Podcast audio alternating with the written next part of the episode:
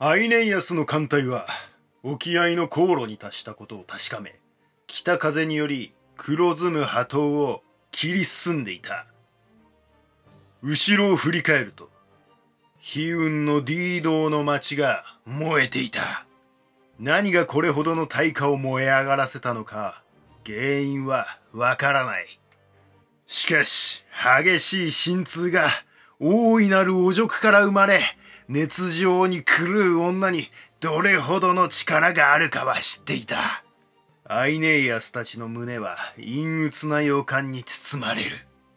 すでに陸地は見えない。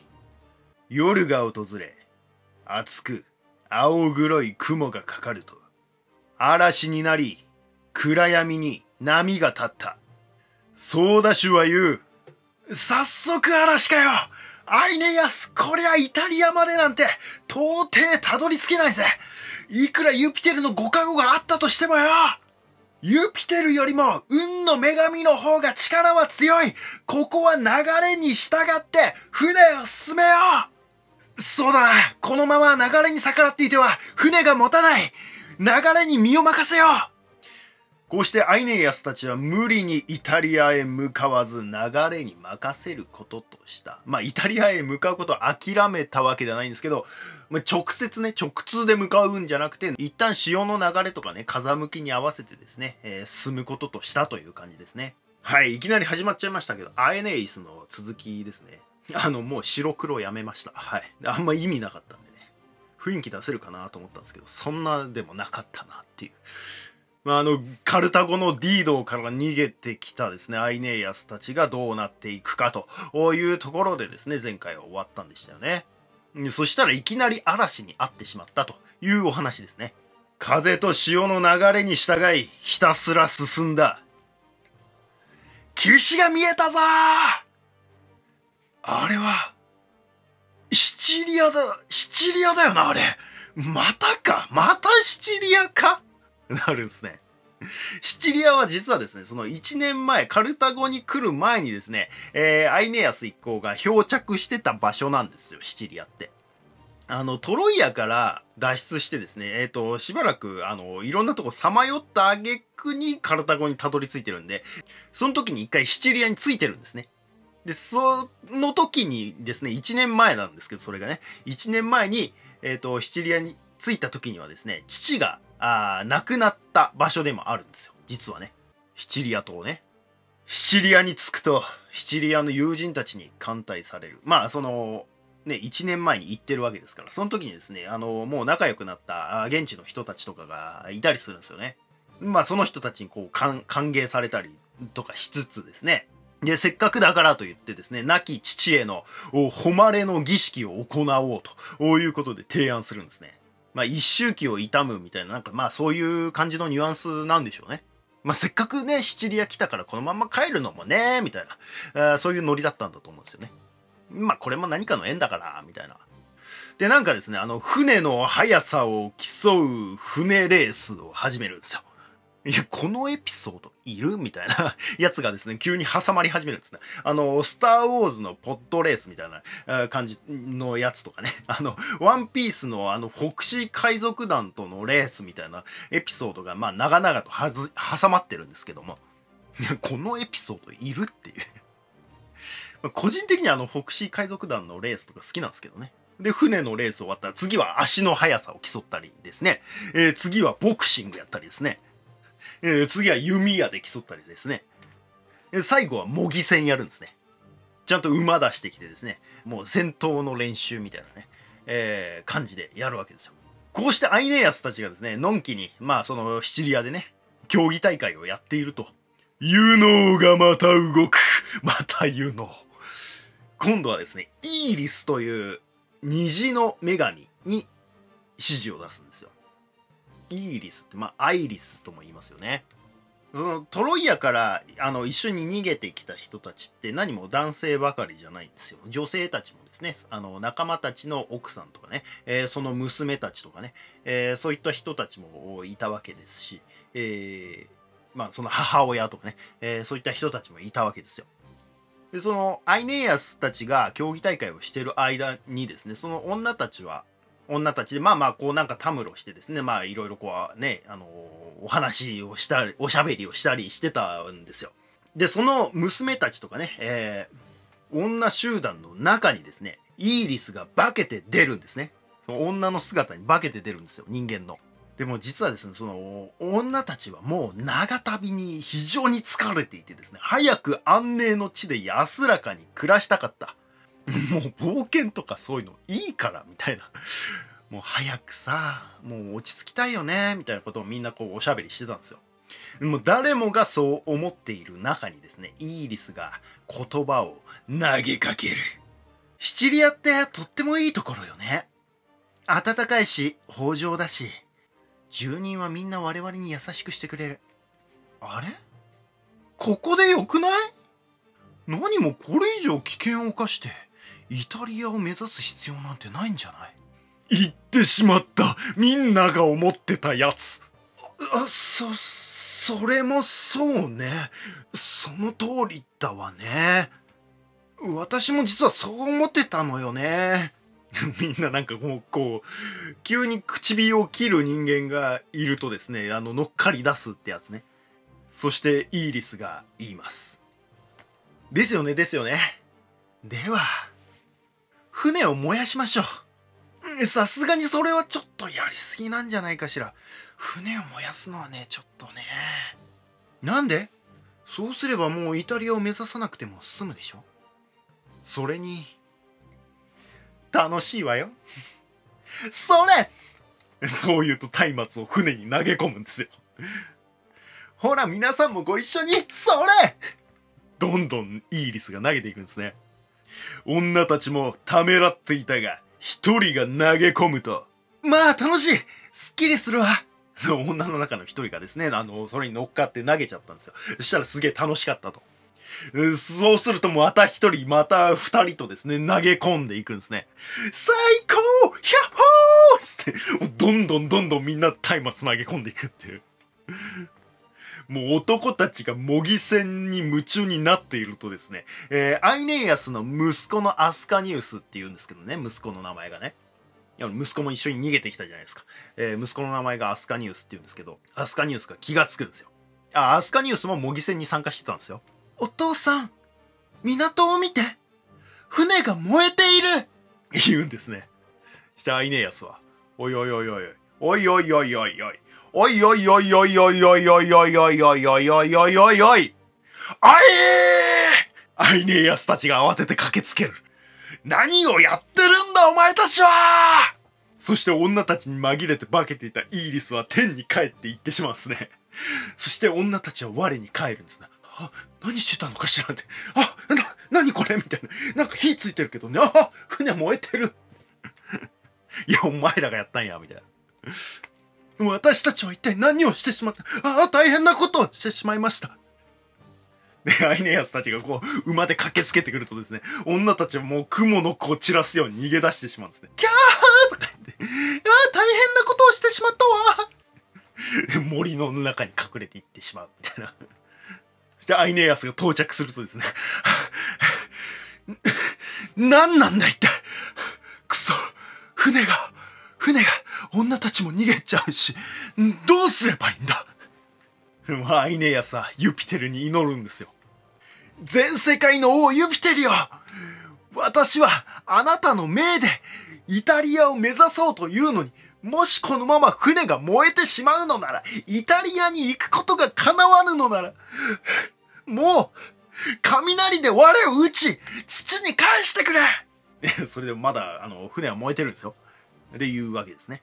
お願いすると、ユピテルにね。すると途端に真っ黒な雲が天を覆いですね、えー、咳を切ったように雨が降り始めて、えー、やがて渦巻く滝のようになってですね、えー、まあすでにもう4隻はあの燃え落ちてしまったんですけども、残りの火はあの消えてですね、す、えー、べ、ての熱気と火は消え失せた。はあ、よかった。しかし、安心したのもつかの間、アイネイアスは改めてこの事態に大きく動揺する。そ、そうか。女たちはもう、シチリアでいいと思っていたのかまあ確かにそれは一理も二理もあるなうん確かに無理してイタリア行く必要はあるのか 思っちゃうんすね。ま あ確かになみたいな。まあそれは思うっすよね。シチリア過ごしやすいしね。こうしようかああしようかと大きく膨らむ苦悩が胸を駆け巡ったって書いてありました。どういう表現？もうリードの時といいね。もう迷いがちですよねアイネイアスね。もうシチリアでいいんじゃね？まあ割と正論ですよね。いやでも今更そういうわけにもいかんしな。クソ悩むアイネイアス。運命を忘れるか。それともあくまでイタリアの騎士を求めるか。アイネイアスが延々と悩んでいると。仲間の一人がここは間を取ってイタリアには行くけどもう旅に疲れてしまったものはシチリアに置いていくのはどうかの？みたいな提案をするんですよ。いやその仲間っていうのもなんか結構予言みたいなのがね得意なあおじいちゃんがねアドバイスしてくれたんでね割と説得力あったわけですよ。ああなるほど。そういう手もあるかみたいなことも考え出すんですねだけどそれでも悩んでるんですよアイネアス。思い悩んで心が張り裂けるって書いてありました。いや決めろ。全然対象感ないんですよねアイネアスね。すると天からですねあの亡き父の声が聞こえてきたんですね。あの父親もう死んじゃったじゃないですか。アイネアスよ。何を迷っておる。ユピテルがなぜ火を消したのか。行けアイネアスよ。先ほど仲間が授けた助言を受け入れ襟抜きの戦士のみを連れて行け。まずはイタリアへ向かう前にわしのいるタルタロスへ来い。タルタロスへ？あのタルタロスって奈落ですよね、まあ、黄泉の国みたいな感じですよね。タルタロスに来いって。そう言うと煙のように希薄な空気のうちに消えていった。父上!タルタロスってどこですか?どうやって行けばいいんですか?もう母上といい父上といい勝手なんだよ。こっちは大変なんだよ。振り回されて。まあアイネイアスもなんかかわいそうになってきますよね。教えてやれよみたいな。迷いながらもアイネイアスは決意を固めた。父の言いつけ通り、残りたいものは、この地に残し、シチリアに残し、気概のあるものだけを連れて、再び旅立った。で、まあ、本当にですね、あの、タルタロスに行って、その黄泉の国みたいなところに行ってですね、えー、親父と会うんですよ。まあ、そこでなんかまあ、親父からその予言的なものとかをね、えー、いろいろ聞くことになるのだが、はしょる。もう長いから。長いし、なんか、もうなんかよくわかんない。うん。なんかねアイネイスって割とあの記述の矛盾みたいなのが多くてですねこれさっき言ってたことと違わないみたいなことが普通にあるんですよあのそれで非常に分かりにくいです解説にもですね普通にこれは誤色ですみたいな感じで書いてあるんです。よいや誤色かいみたいな。消しとけやみたいな感じなんですけどね。長い船旅。てかイタリアって言っても広いけどそもそもどこに行けば一応その予言的なものをあの黄泉の国タルタロスでですね、えー、授かってたんですけどそのその親父からはですねそのタルタロスで言われたのは見知らぬ騎士に着いた後。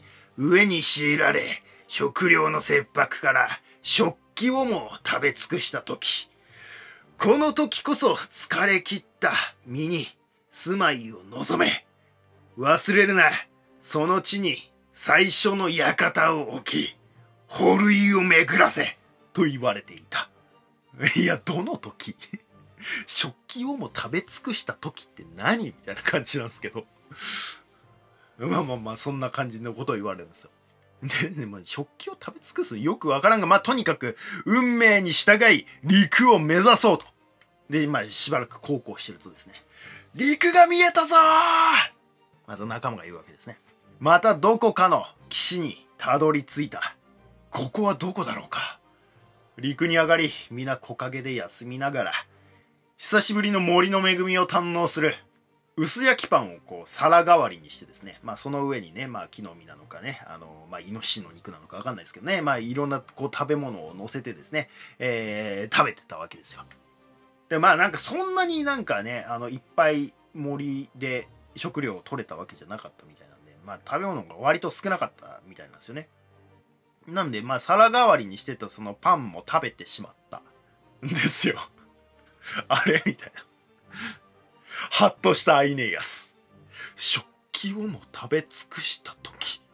ここだここ、ここが目指していた運命の騎士だああ、食器ってそういうことだったの?みたいな。てか、これで確信するアイネイアスもすげえなとは思いますけどね。いや、パンじゃんみたいな。別にパン食うの普通じゃないみたいな。まあまあ、なんか感覚が違ったんでしょうね。食器代わり。まあ、あの、原文には食卓って書いてあったんですけど、食卓？よくわかんない。まあでも食器ですよね。うん。まあここだと。ここは今食ったし、ここじゃん、絶対ここ。これ父上言ってたやつみたいになってですね、確信するんですよ。館を作るぞ堀井を巡らせ城壁と櫓を建てろもうすげえやる気出すんですね。で、まあそういうもう土木工事をいきなり始めつつですね、これで最悪も終わるんださあ、ここがいかなる場所か、いかなる人々が住み、我らがどのような場所に住むのか、どのような城があるのか、探索してきてくれ。私はここで土木工事の指揮を取る。アイネアスは残るんですね。ここが運命の地だそして仲間たちがこう散っていってですね、調査の結果ですね、この場所はラティウムという地だと、いうことを知ったんですね。ラティウム。ラテン人の語源になった地ですね。まあ、ラテンの語源ですね。ラティウムがね。まあ、だから、本当に今のローマ市の一部です。はい。そしてまあまあ、そんなことが分かってきてですね。あ、なるほど、ここはラティウムっていう場所なのか。あ、で、なんか立派な城あるみたいだな、つって。えー、まあ、あそこに王様がいるんであれば、ね、我々はもうここの土地の植民者ということに、えー、させてもらう必要があるわけだから。ね、認めてもらう必要があるわけだからね。立派な人がいるっていうことはね、先住民がいるということだから、もうその人たちに挨拶しに行かなきゃいけないと。こういうことでですね、そのアイネイアスの仲間たち100人をもう死者としてですね、王の荘厳な城へ向かうように命じるんですよ。このアイネイアスは行かないですよね、なぜか。いや、アイネイアスも行けよ、普通って思うんですけど。王にですね、もうトロイアから持ってきたありったけの贈り物をもう全部届けに行くみたいな。感じになるんですね。それだけもう本気で交渉してこいみたいな感じですね。そしてアイネイアスの使者がラティウムの王宮にたどり着いた。百の柱、荘厳にして壮大、都を見下ろす高みにあった。そして仲間たちがですね、王に謁見するとですね、王から声をかけてくれるんですね。おお、君たちか。トロイアから君たちがここへ来ることは知っていた。求めるものは何か？どんな理由でこの地を訪れたのか？嵐にでも流されてしまったのかな？ははは。いやなんで知ってるんや？怪しい。ここはラティウム。トラキアの民が大昔に移住してきた町じゃ。民は懲罰や法律の強制によらずとも公正であり自分から進んで古の神を反とし己を律している。あそうなんだ。みたいな。あその法治国家っていうわけでもなく先制的なわけでもなくもう自らね古の神を心に宿してですね自分を律しながらやってるっていうわけですね。すげえなそれ普通にみたいな。みたいな話をまああの散々こう王様から聞かされた後にですねまああの死者がもう怪しむことなく言います。だから怪しめまあ怪しまないんですよね。なぜかね。いや、なんでここに来ること知ってんのっていう話じゃないですか、そもそも。で、死者が言います。王様我らは嵐に流されて、うっかりこの地に着いたのではないのです。いや、まあ実際そうっちゃそうなんですけど、まあそうじゃないんです。本当はシチリアでいいんじゃないかって意見またね、まあそういうことは置いといてですね。あの、我が王アイネイアスは、かたくなに運命の地を目指すと言い、我々はこの地を目指していたのです。神の命に従いやってきた。ここは我らの運命の地なのですさあ我らはすでに同盟者ですこちらがありったけなトロイアの、宝物ですすべてラティウム王に捧げますそう言うとですねなぜかラティウム王はですねあのさっきすごい雄弁に語ってたのにですね急に顔を下に向けてただ一点を凝視するっていう。どういうこと？身白きもせずにですね地面を見たまま見開いた目を巡らせていった。何何何何何怖いんすけどみたいな。またホラー展開ですか？王様ラティウム王大丈夫ですか？何か大きを悪くしましたか？宝渡しただけなんですけどみたいな感じなわけですよ。死者からしたらね。ああいやいやいやいや大丈夫じゃ大丈夫じゃ大丈夫じゃとか言いながら一手を見つめてるっていう。怖いわ。いやいやまああのうん。驚いてただけじゃ予言が本当になるとはの。言うんですね。予言とかあったんだ。ありがとうありがとう。同盟か。お同盟か。大いに結構。大いに結構もはや我らは盟友じゃ。ところでアイネイアス殿はどちらにおられる？ぜひこちらにアイネイアス殿をお連れくだされ。そしてこう伝えてくれぬか。我が娘と結婚してほしいと。日給実は我らはあなた方がこちらに到来する前に予言を聞いたんじゃ。ああさっき言ってたやつ。予言。なんか言ってたね。みたいな異国の勇士が到来する姿。軍勢が同じ方角からつき城塞の高みで統治する姿。娘の婿は海の外よりやってくる。その婿との間にできた子孫はやがて全世界を制覇するという予言を。そしてあなた方がトロイアから来ることも知っていた。そそうだったんですね。そういうことなら分かりました。こうしてアイネイアスのもとに死者が戻ろうとしたところですね黙って見過ごすわけがないのがユノーですね。ああ憎き決闘よ。我が運命に歯向かうとは私は全力で邪魔をした。海でも陸でも必要なまでに妨害した。にもかかわらずこのまま勝つのはアイネイアスなのか。ねえもうディードの時もそうだし海でも散々嵐に遭わされたりとかですね。さっきのねあの女どもにこういいリスを使わせたりとかですね。邪魔ばっかしてるわけですよ。それでもアイネイアスはそれを乗り越えてここまでたどり着いてきたと。このままでは勝つのはアイネイアスなんじゃないかというのももう焦り出すわけですよ。悔しい。そうよ。あいつを動かしましょう。復讐の女神アレクト。アレクト。このような言葉を吐くとユノは恐ろしい形相で地上を目指していき暗闇の底からアレクトを召喚した。この女神は悲惨な戦争憤怒関係呪わしい権威を心の糧として父であるプルートンや姉妹にも憎まれる怪物であった。プルートンってハデスのことですね。で確かこれ三姉妹なんですよね。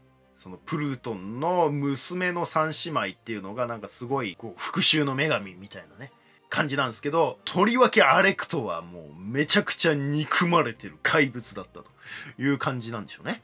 いくつも変化する顔を持ち顔つきも残忍で数知れない毒蛇の毛髪が黒々と伸びている。もうメデューサじゃんみたいな。ユノはアレクトにけしかける。さあ行けアレクトよ。結ばれた講和を引き裂け。戦争の火種となる権威をばらまけすぐさまアレクトがラティウムの王宮に向かう。ラティウム王の娘の名はラウィーニア。ラウィーニアですね。王宮にはラウィーニアの母親がいた。まあ、つまり王妃ですよね。王様の奥さんってことですね。ラウィーニャの母親は娘の結婚のことで悩んでいたあそうなんだ何を？実はラウィーニャは隣国アルデアの王トゥルヌスからも求婚を受けていたここもですねあのさっき言ってた記述の矛盾が思いっきりあってですねトゥルヌスは求婚してたっていうふうに書いてあったりあのもう婚約済みですみたいな感じで書いてあったりですね、えー、するんですがまああのなんか話の流れ的には多分婚約してるっぽい感じの流れなんで、えー、まあここではもう婚約してるたことにします。まあ、トゥルヌスから求婚して、えー、婚約したんでしょうけど、もうこの時点で婚約してたということにします。トゥルヌスと婚約してたのに、予言があり、アイネイアスがやってきて王も乗り気になってしまっていたという感じなわけですよ。王妃の立場からするとね。そして王は予言通りアイネイアスとラウィーニアを結婚させたいとか言ってるけど、いや、トゥルヌスとの婚約は？どうするの？本当に娘のことを考えているのかしらあの人は。てかなんならね、その母親的にはトゥルヌスの方がいいんじゃないかぐらいにも思ってたわけですよ。娘の結婚相手をめぐって思い悩んでいたんですね。そういう隙を見せると復讐の女神アレクトの餌食となる。アレクトは青黒い髪の毛から一匹の蛇を取って投げ込んだ。取れるんだそれ。蛇は衣と滑らかな胸の間を滑って蛇行する感触も残さない。母親の娘を思う苦しさに紛れ込ませて毒蛇の息を吹き込む。まあまあ要は毒をね吹き込んだってことなんでしょうね。母親はラティウム王を説得しようと試みる。あ一応もうあのその一応もう蛇のね息は吹き込まれているけど、えーと、まだ冷静なんですよこの時点では。でちゃんと母親は母親っていうか王妃ね王妃がラティウム王を説得しようと試みるんですよ。ねえあなた本当にアイネイアスでいいの？というか予言で言ってたのって本当にアイネイアスのことなの？異国の者がやってくると言っていたんだからそのトゥルヌスかもしれないじゃない？ねトゥルヌスだってね隣国の王様なんですから。トゥルヌスの家系も立派な家系よ。未経ネ王まで遡れるんですから。未経ネ王なんだみたいなね。未経ネ王ってアガンメムノンですよね。ここにもトロイア戦争の因縁が持ち込まれている構図なんですよね。ギリシャ型のトゥルヌスを取るかトロイア型のアイネイアスを取るかの2択。ギリシャとトロイアが一人の娘を奪い合うみたいな構図なんですよ。しかし王妃の説得も虚しくラティウム王はいやもう決まったことじゃ。というより決まっていたことじゃ。運命なのじゃ。ラウィニアはアイネイアスと結婚させる。やたらかたくななんですよねラティウム王は。でその王妃はですねラティウム王の言葉を聞くうちに王妃にこう取り付いていった蛇がですね腹渡の奥底まで忍び込んだ。蛇の毒が彼女を狂乱させる。蛇に取りつかれたラウィーニアの母は、都のどことも言わず、蒸気を逸して、荒れ狂うって書いてありました。だから、どういう状況なんですかね。急にこんなこと言われてもちょっと困っちゃうんですけど、みたいな感じですけど。なんかその前にもうちょっと描写する場面あったでしょみたいな感じですけどいきなりこれになるんですよね。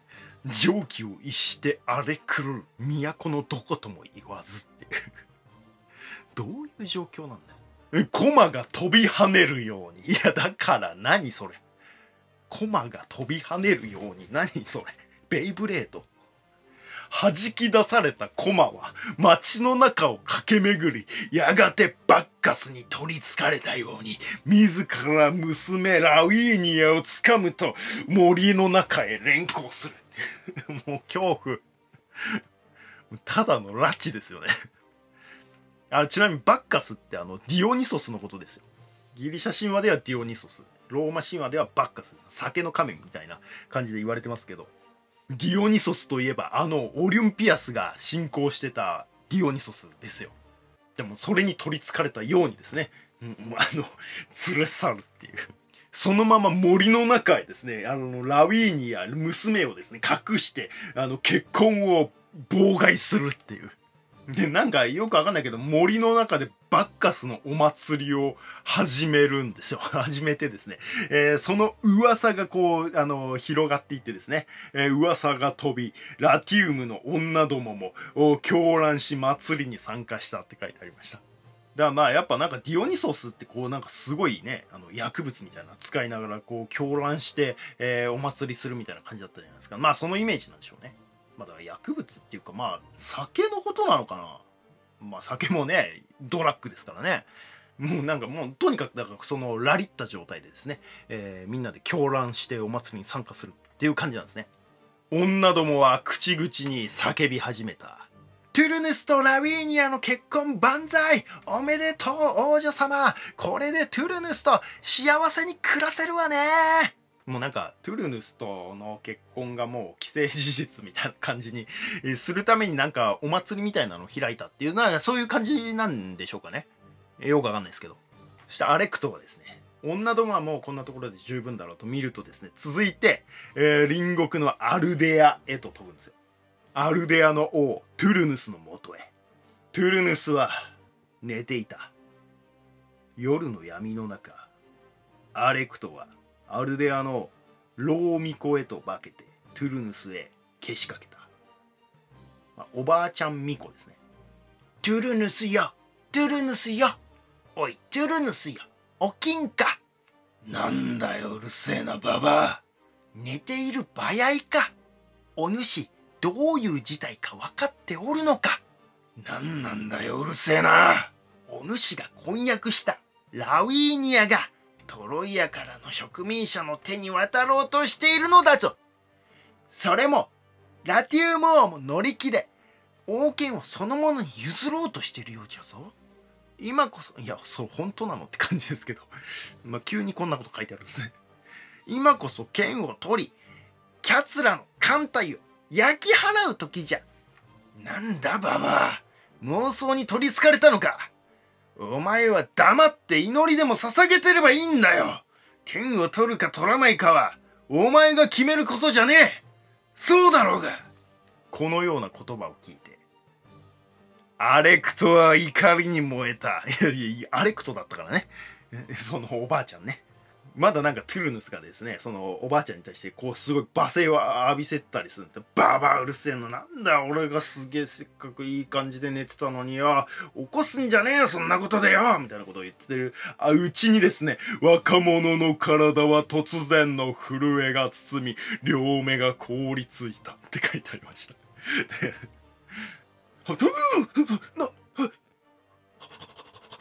寒い そしたアレクトは巨大な姿をあらわにし、火と燃える眼光を投げつけて、えー、ためらいつつ、ま、なおまだ何か言おうとする若者を押しのけるや、毛髪の間から2匹の蛇を逆立て、鞭を鳴らし、狂乱の口調でこう言った。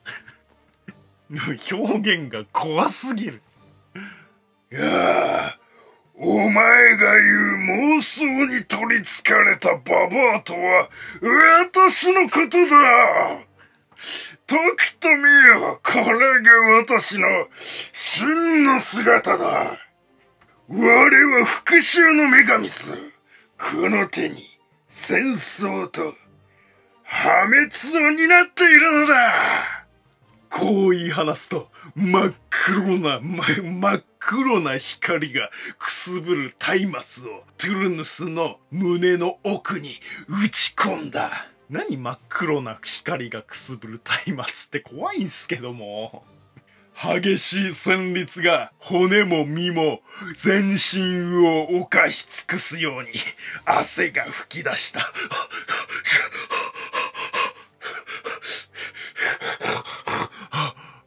するとトゥルヌスは今度はですね、武器をよこせと怒号を上げ、荒れ狂う剣への愛、戦争を求める罪深き狂気、加えて怒り。その怒りはラティウム王へと向かう。進撃せよラティウムへ向けて駆逐せよトロイアの侵略者どもラティウムもトロイアもまとめて相手にしてくれるわこうしてトゥルヌスはもうバーサーカー状態になったわけですね。もう怖いよその頃ですね、アイネイアスの息子のアスカニウスいたじゃないですか。アスカニウスはですね、まあ、あの、犬を連れて、えー、鹿狩りをしてたんですね。やっぱまだ食べ物足りなかったんですかね。あの、食器にしてたパンも食っちゃったぐらいですからね。